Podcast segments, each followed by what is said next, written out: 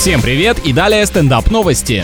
Диетологи рассказали, что правильно приготовленный попкорн снижает риск проблем с пищеварением и улучшает состояние кожи. Вот и раскрыт секрет заоблачных цен в кинотеатрах, когда закуска к фильму стоит больше, чем сам билет. Оказывается, это лекарственное средство. Для благоприятного воздействия воздушной кукурузы на организм ее нужно готовить без масла, сахара, соли и, конечно, соблюдать меру в употреблении этого продукта. В общем, как и во всем, что связано со здоровьем, удовольствие и наслаждение здесь никак не должны фигурировать.